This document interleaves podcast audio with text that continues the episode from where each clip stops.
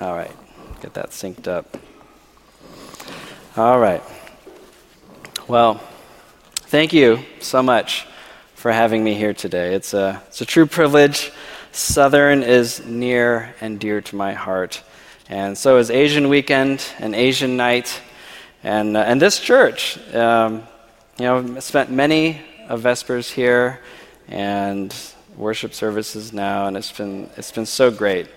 Um, never would I have thought that as a student at Southern many years ago, um, that I would be the speaker on Asian Weekend. Um, I mean, I'm barely qualified to speak because I'm only half Asian, um, half Korean, half white, and uh, I could have worn a hanbok today. But uh, in fact, my mom was just commenting, she's out there, and uh, she's like, You could have worn your hanbok. And, um, but I, try, I was trying to keep it mixed up because I'm mixed. And um, I, my wife got me this tie. There's a little like Korean flag down here at the bottom of it. Okay, um, at least the symbols from it. So I'm going to tuck that back in now. All right. Um, so I don't have the typical Korean features when you look at me, and uh, it's always very entertaining to be a mixed looking person. And I'm a dentist, and I meet lots of new people as patients. And uh, one time, this, this sweet old person on the phone called the office, and she's like, Can I please have the nice Chinese dentist? Sure, sure, that's fine. That's fine. Whatever. And uh, whenever I get a Filipino patient, um, they get this really hopeful look in their face when they look at me, and they're like, "So, um, where are you from?" And uh, I feel so bad. I got to disappoint them every single time. Like, oh, I'm sorry, I'm sorry. I'm, I'm, my mom's Korean. um, but I always tell them, "Hey, like, I love lumpia though. It's really good, really good." And uh, pancit, like that, that's so delicious too. So. Um, but then when it comes to like chocolate meat, I'm like, ah, oh, I've never tried it. I, I can't do the, the, the boiled pork blood. It's just not my thing. But if there's a vegetarian version at Asian night tonight, I would love to try it. Um, so, some of you, you just know what to do. You're driven. You're a driven person, motivated to succeed and do great things.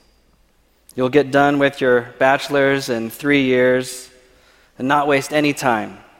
Perhaps go on to a professional program and pay off your loans in record time and enjoy a very successful career.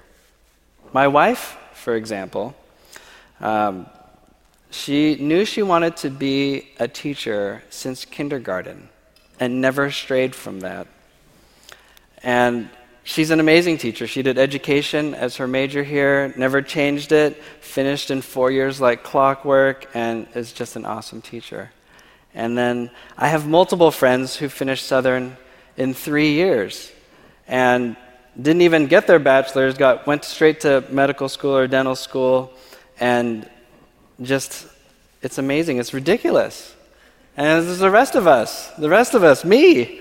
Um, a little bit about myself I graduated high school in 2002 from Bothell High School in Bothell, Washington, in Washington State.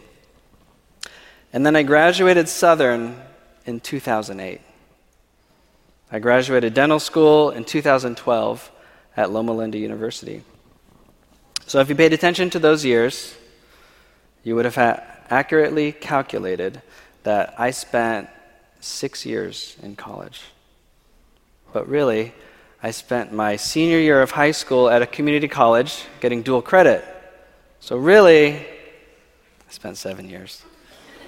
seven years in college. But I know you're really nice, you're good people, and you're thinking maybe he took a year to do student missions or task force. That's why he took so long. Or maybe a gap year. Maybe it was just so much studying he took a gap year, but nope. Full seven years, all straight through straight through. That's what happens when you start out doing electrical engineering because, hey, you're Asian, you're good at math, good at science. I know a bunch of engineers. Sure, that could be me. And then I changed majors to mechanical engineering and then changed to aeronautical engineering as my GPA slowly, slowly went down.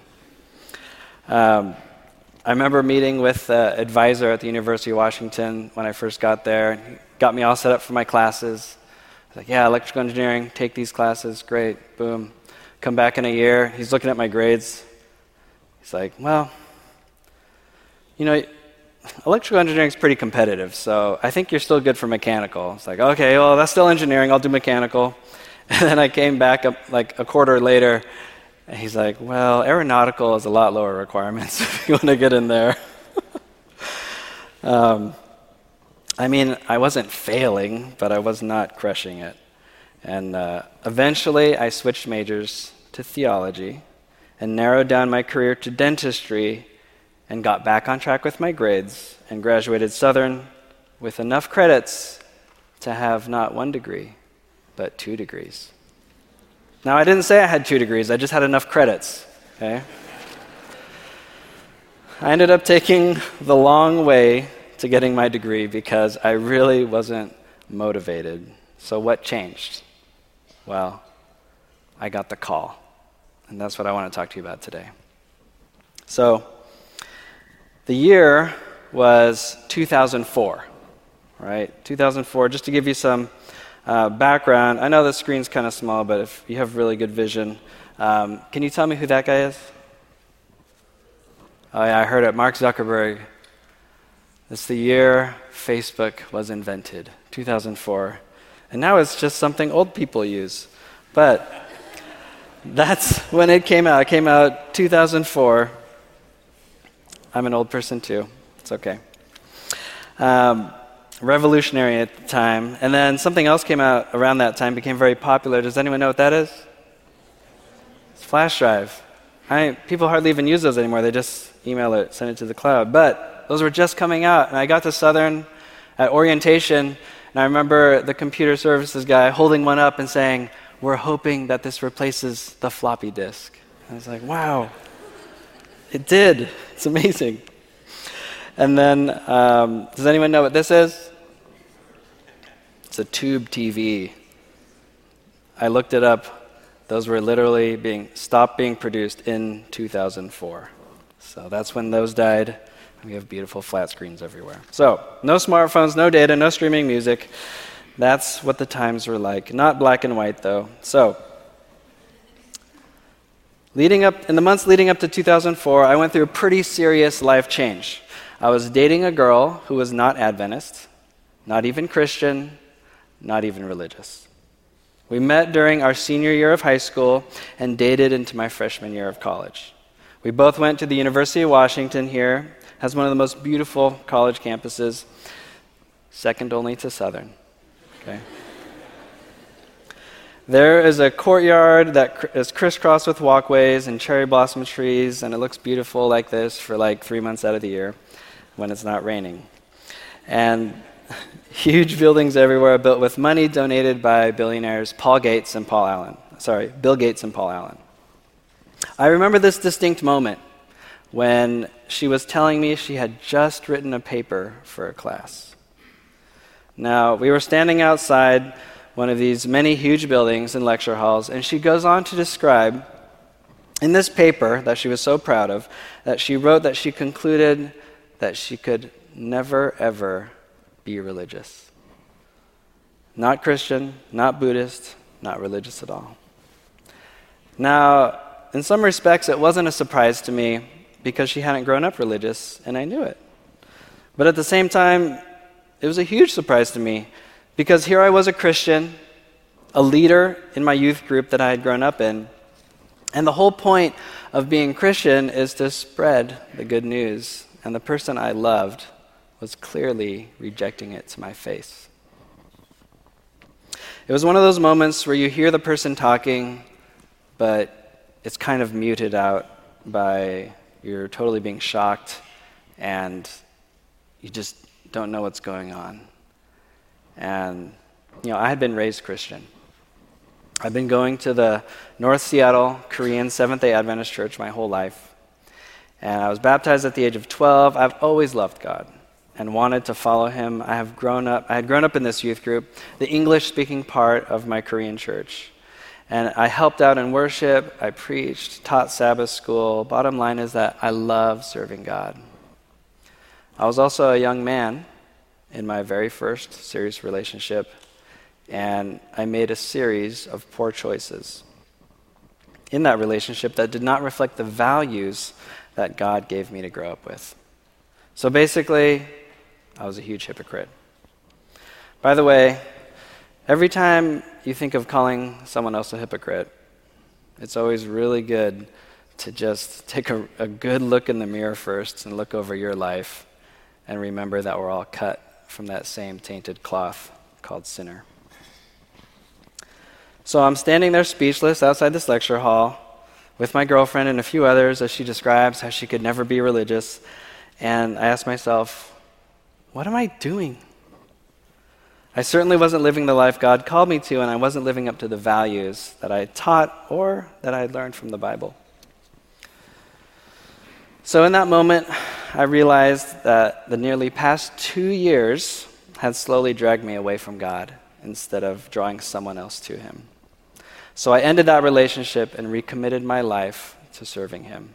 My main takeaway from that time in my life is that when I make decisions with my own wisdom, instead of taking in God's wisdom, the results are less than optimal. Very much less than optimal. There's a proverb. that says, There is a way that seems right to a man, and in the end it leads to death. And it's very true. So, that is about the point where I got my call. But before we talk about my call, there is a great call to look at in the Bible. So let's take a look at the first big call in the Bible. It's the Bible has devoted 15 chapters to the story of this man, and I think it's worth studying. Plus, he's technically Asian, so it fits in for today. All right, so let's turn to Genesis 12, 1 through 5. If you want to follow in their Bible, that'd be great. It says, The Lord said to Abraham, Go from your, from your country, your people, and your father's household to the land I will show you. I will make you into a great nation, and I will bless you. I will make your name great, and you will be a blessing. I will bless those who bless you, and whoever curses you, I will curse. And all the peoples on the earth will be blessed through you. So Abraham went, and as the Lord had told him, and Lot went with him. Abraham, or Abram, was 75 years old when he set out from Haran. He took his wife Sarai, his nephew Lot, and all the possessions they had accumulated, and all the people they had acquired in Haran. And they set out for the land of Canaan, and they arrived there. The New Testament also just speaks so highly of Abram, Abraham and quoted from the Hall of Fame of Faith in Hebrews chapter 11. If you want to go to Hebrews 11, verse 8, it says, By faith, Abraham, when called to go to a place he would later receive as his inheritance, obeyed and went, even though he did not know where he was going. By faith, he made his home in the promised land like a stranger in a foreign country. He lived in tents as did Isaac and Jacob, who were heirs with him of the same promise. For he was looking forward to the city with foundations, whose architect and builder is God. Abraham's call in Genesis 12 starts out with God just talking to him. I don't know if it was a dream or a face to face meeting or a booming voice. He calls him to go to a place that he will show him. And Abraham sets out for Canaan. I get a little jealous. I get very jealous of people like Abraham and Sarah because God literally talks to him. The angel of the Lord speaks to him and Sarah. He is even spoken to in vision when he makes or cuts a covenant with God. He gets this amazing call multiple times over his life. God even comes down in person to chat with him. In the story in Genesis 18, Abraham is sitting at his tent at the entrance of it, and three people show up. Two of them are angels, and one is God himself. And that's when the angels go down to Sodom and Gomorrah to check it out, and he is literally negotiating with God face to face about saving Sodom and Gomorrah. It doesn't seem fair that he gets such a distinct call. And if we look back a little bit from chapter 12 in Genesis to chapter 11, I never realized this, but it says Terah took his son Abram, his grandson Lot, son of Haran, and his daughter in law Sarai, the wife of his son Abram. And together they set out from Ur of the Chaldeans to go to Canaan. But when they came to Haran, they settled there. Terah lived 205 years, and he died in Haran. According to Genesis 11, it says that on the like his dad, his Abraham's dad had originally set out for Canaan, but on the way, he stopped in Haran and settled there. It makes me wonder was God, was God already calling this family to settle in Canaan? The Genesis account doesn't say much more on it, but why even mention it? Was Abraham's father called too? Um, I struggled with this, and then I read more in the book of Acts to kind of give more clarity. So, Acts chapter 7 sorry, as a visual reference for what's happening here in this story, Ur is way down here by the Persian Gulf. That's where Abraham's from. And then they travel up here to Haran together, and that's where his dad dies. And then he, he continues on down to Canaan here in Shechem. So that's a good visual picture for you to have as we go over this story. So we get clarity in Acts chapter 7. It says, this is, I think this is Paul talking. It says, To this he replied, Brothers and fathers. No, it's probably Peter. Brothers and fathers, listen to me. The glory, the God of glory appeared to our father Abraham while he was still in Mesopotamia, before he lived in Haran. Leave your country and your people. God said, and go to the land I will show you. So he left the land of the Chaldeans and settled in Haran.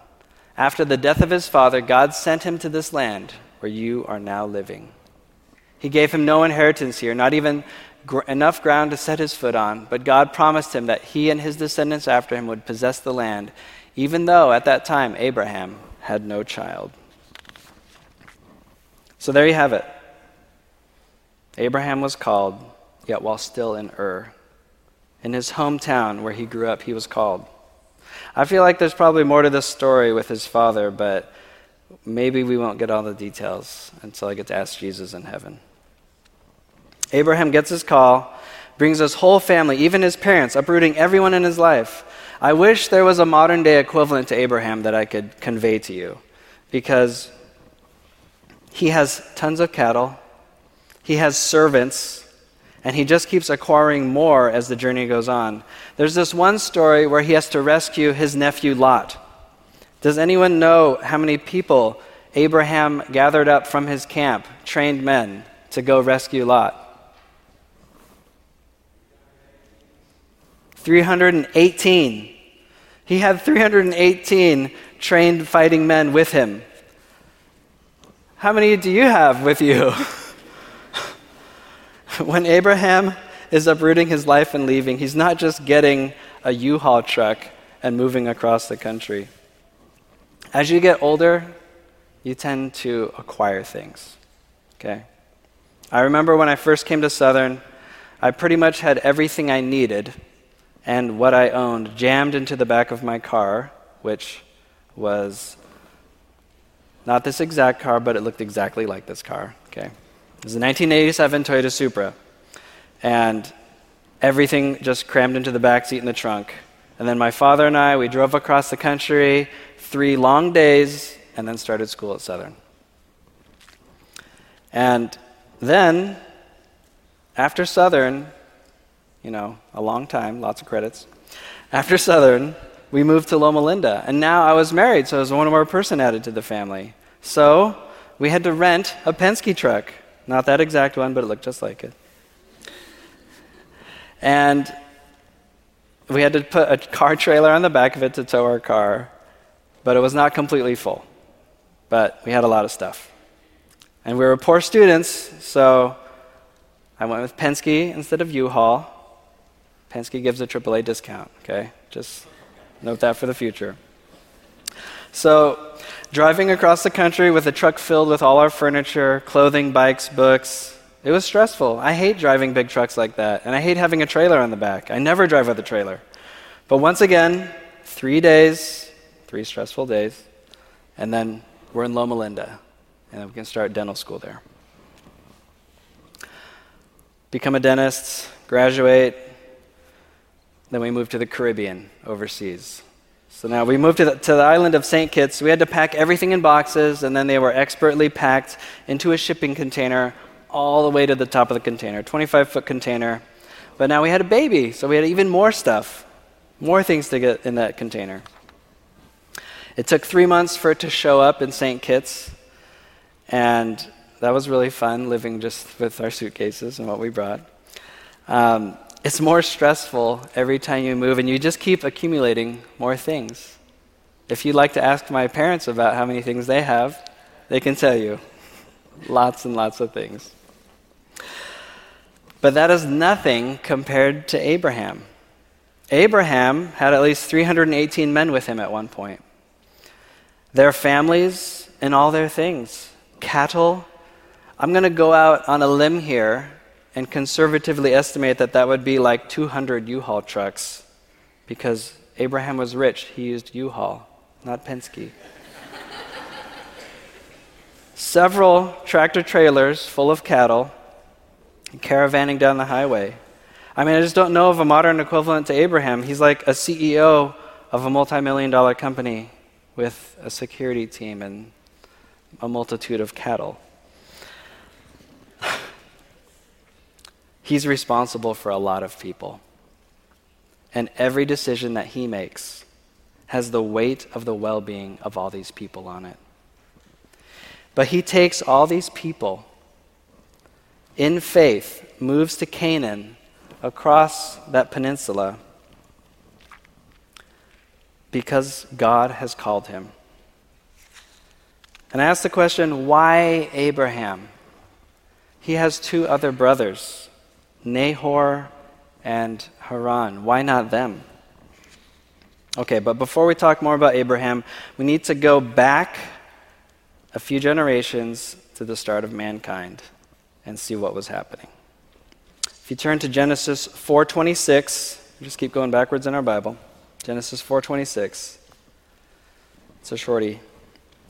It says, "At that time men began to call on the name of the Lord." FYI, I know a lot of people know this, but whenever you see Lord, L O R D, all caps, it means that that is God's covenant name, Yahweh. Okay? But since Jews do not like to say God's name, lest it be used in vain, they always avoid saying it. And so typically you would read Yahweh, you would just say Adonai, which means the Lord. So every time you every time you see that little Lord, all caps, it's God's name, it's Yahweh. And men began to call on the name of the Lord, on Yahweh. So back to Abraham. God calls Abraham, and he goes out to where God has called him. And we look at what the Bible says. What does Abraham do everywhere he goes? Genesis 12:8. Genesis 12:8 says, "And he moved and he removed from thence unto a mountain on the east of Bethel and pitched his tent, having Bethel on the west and Hai on the east, and there he builded an altar to the Lord and what? He called he called upon the name of the Lord. And then again, he comes back to that place. And uh, verse 4 from chapter 13 it says, Unto the place of the altar which he had made there at first, there Abraham what? He called. He called upon the name of the Lord. Now, what does it mean to call upon the name of the Lord? there's a bunch of Bible verses about it, and I'm just going to rapid fire go through them so you know what it means to call on the name of the Lord. Give thanks to the Lord, call upon his name, make known his deeds among the people. Will he delight himself in the Almighty? Will he always call upon God? I will call upon the Lord who is worthy to be praised, so I shall be saved from mine enemies. Call upon me in the day of trouble, I will deliver thee, and thou shalt glorify me. As for me, I will call upon God, and the Lord will sh- shall save me. He shall call upon me, and I will answer him. I will be with him in trouble. I will deliver him and honor him. I will take the cup of salvation and call upon the name of the Lord. In that day you shall say, Praise the Lord, call upon his name, declare his doings among the people, make mention that his name is exalted. For whosoever shall call upon the name of the Lord shall be saved. It is clear from a search of Scripture that calling upon the name of the Lord is praising Him, giving thanks, making known His deeds among the people, worshiping Him, being saved by Him, accepting salvation, calling out to Him, asking Him. He promises that if you call he will, and pray, He will hear. Old Testament and New Testament. Calling upon the Lord is claiming Him as King of your life, your rescuer, your Redeemer. But it's more, it's a commitment acknowledging his place in your life. So I encourage you to call upon the name of the Lord. Abraham was called, but he was calling upon the name of the Lord already before his call. It wasn't out of nowhere that his call came. You see, the natural result, the call, the call is a natural result of the relationship you already have. The call is a natural result of the relationship you already have. So, back to my story. So, what year was it? 2004. 2004. Facebook. Flash drives. Tube TV's dead. I'm standing out in front of that huge lecture hall, and I have this big relationship epiphany. So, that was my first serious relationship. And let me tell you what happens when you date someone serious for the first time and it's your first real girlfriend. I'm sure you've seen it with your friends or yourself. Um, we spent a lot of time together, like a lot. And not my friends and I, my girlfriend and I. And I stopped hanging out with my friends and just did things with my girlfriend and her friends. And I was always prioritizing her and her friends over my own and even my family. And it wasn't a healthy relationship. And because of that, after we broke up, I just felt free. Just free to do anything. And I was entertaining all sorts of new career choices. And I grew up loving airplanes, and so I got an application to join the Marines and start exercising and working out a ton. And I was thinking maybe I could be a pilot or a navigator or a Navy corpsman. And, and then I just thought to myself, what am I doing? What am I doing? I just wanted to do whatever I wanted to do with my life without regard for what God has desired for it. I'm not saying that whatever career choice that you have made is bad because you thought of it. I'm just saying be open to what God has to say about your life and your future. I mean, the one who knows how many hairs are on your head, he knows you. He knows you better than you. I realized I was doing the same pattern as my relationship. I would just do what I want and try to conform God's plans to that. And it wasn't a winning formula. I already saw how that ends up. So I took a new approach to life. Instead of doing my own thing, studying what I wanted to, working the job I wanted to, I said this I said, God, you know me. You know what would be best for me, and I want to serve you, so please show me your way. In other words, I started calling on the name of the Lord. I also prayed this prayer. I said, God, I'm content with being single and just serving you. But But if you should think I should be with someone, please introduce me to them. Because clearly I'm not picking out a good match. So, I tell you what, since I said those prayers with an open heart, open to what God has in store for me, my life has just been incredible. And has it been easy? No, it has not been easy, but it has been incredible. And door after door has been opened as He leads me to this point right here in front of you. So after I'm finally content and want to just worship God with my life, something awesome happens. A few weeks later, I'm out at my friend's Korean church New Year's dinner, a different one from the one I usually go to. And I walk in the door and I immediately notice someone who is different. I mean, there's a whole house full of Korean people and one Japanese person. Sticking out like a sore thumb. Now, I could legitimately tell that she was different, but you know, you look at a house full of Asian people, you're like, whatever, they're all Asian. Um, but you know what else? Jokes aside, and I know that you can tell this. There's, if there's a whole house full of Christians, and there was, and I could just tell that this one had something very genuine with God. Was it the prayer she said before eating her food? Or was it just that, like Moses spending time with God, it changed his appearance? When you spend time with God, it changes yours, and everyone can tell. Now, you don't get to hear all the stories about how we met or all the details, but we started by talking on the phone, okay? So the year was what? 2004, okay? We live in such a great time with unlimited data on our phones. And if you don't have unlimited data, then you for sure have unlimited minutes. Is there anyone here who does not have unlimited minutes? That's exactly what I thought. That is exactly what I thought. That was not the case in 2004. I had 200 minutes. 200 minutes, okay, every month and 50 text messages and 25 picture messages, because those are different, okay? But I had unlimited nights and weekends, okay? So 9 o'clock comes, unlimited calling.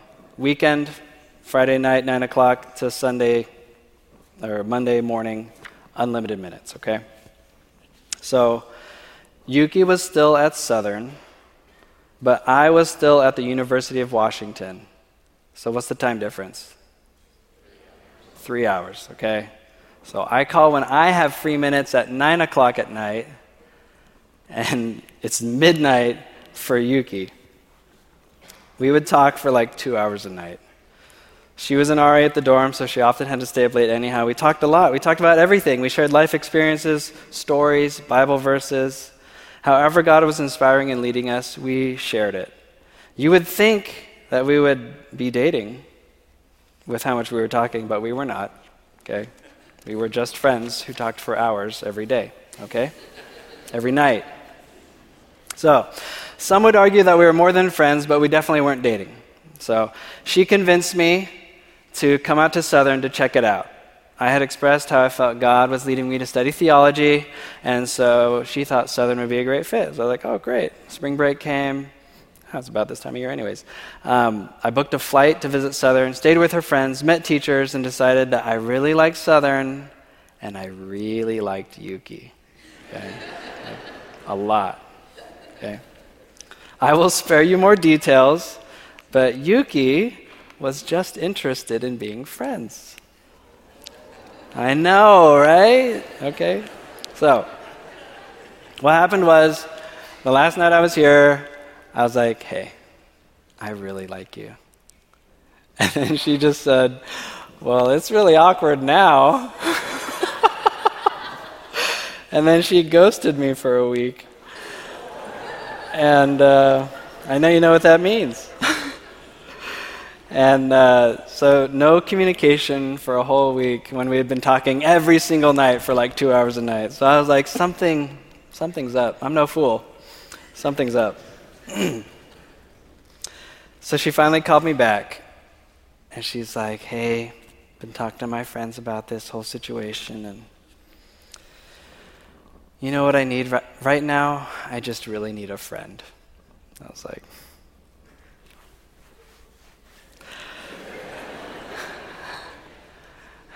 I'd like to say that I willfully was like, yeah, of course, of course I can be your friend, and meant those words.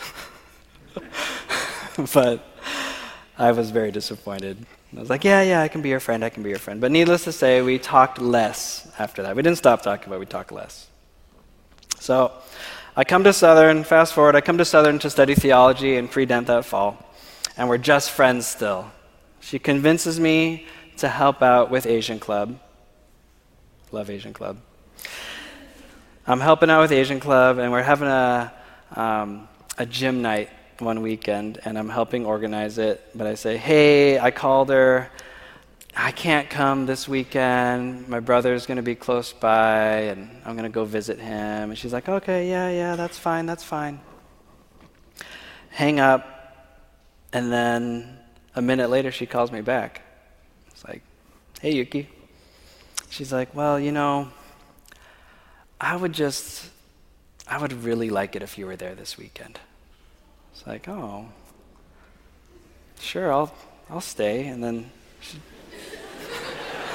of course, I'll stay.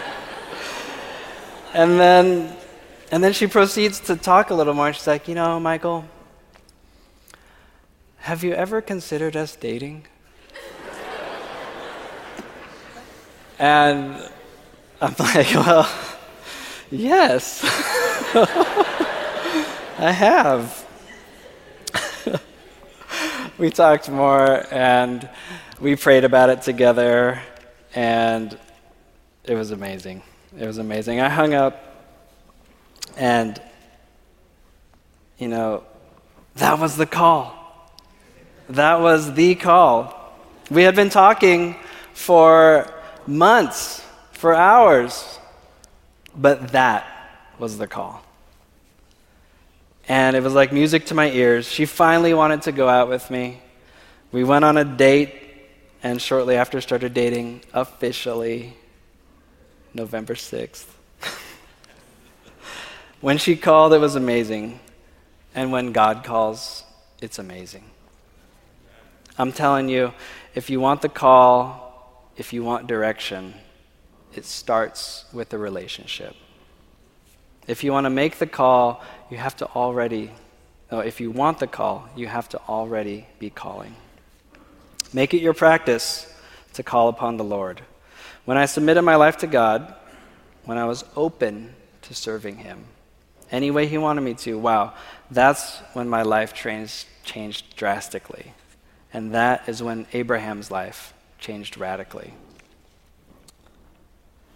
Psalm 145, verse 18, it says, The Lord is close to all that call upon him, to all that call upon him in truth. Abraham received his call because he had been calling upon the name of the Lord.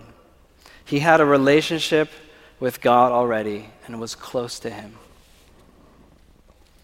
I got my call, my call to ministry, to dentistry, to missions, to my family, when I called upon the name of the Lord. I love, I love what God has done with my life. And ever since that prayer, little things and big things, He's just led me to do things for Him. And one thing was being a colporteur. Um, he called me to be a colporteur right after that. And then I met Yuki, and I came to Southern and studied theology. Then I pursued dentistry. And then I went out to do, um, well, Yuki and I, we, we had kind of had a little contention early on in our relationship. She had always been called to do long term missions. And I was like, no, no, that's not for me. I want to do like youth ministry, local stuff. And and then, but we said, oh, we're both open to serving God however He wants us, bottom line. And so, first thing, I get to Loma Linda and I come home, and I'm like, hey, I want to do long term missions. she's like, where's this coming from? And, uh, and so that's how we ended up in St. Kitts in the Caribbean. And then we, at just the right time, we left there and moved to Oregon to meet some amazing families and um, be in an amazing church there. And then now we're in Tennessee. And those are just the big, broad strokes of my life about how God has been leading and pushing us to follow Him. Um, it's not going to be easy all the time, but there will always be someone there to bear the burden with you.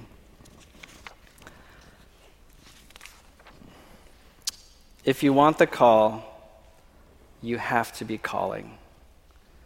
Abraham got the whole gamut of calls from an in person visit to a vision. But mine has been a still small voice that pushes me to do his will. God only knows what yours is an audible voice, a vision, Bible verses that speak to you, or maybe even another person. But when you hear it, you will know.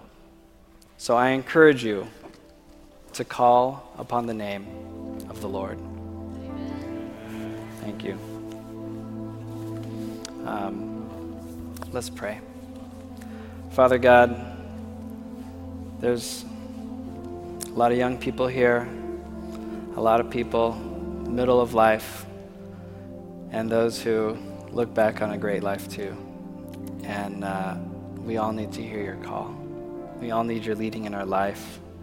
And I pray that we can come to you with open hands. Say, God, whatever you want, I'll follow you. Please give us the courage to do that, to follow you, and to listen to your call. In Jesus' name we pray. Amen.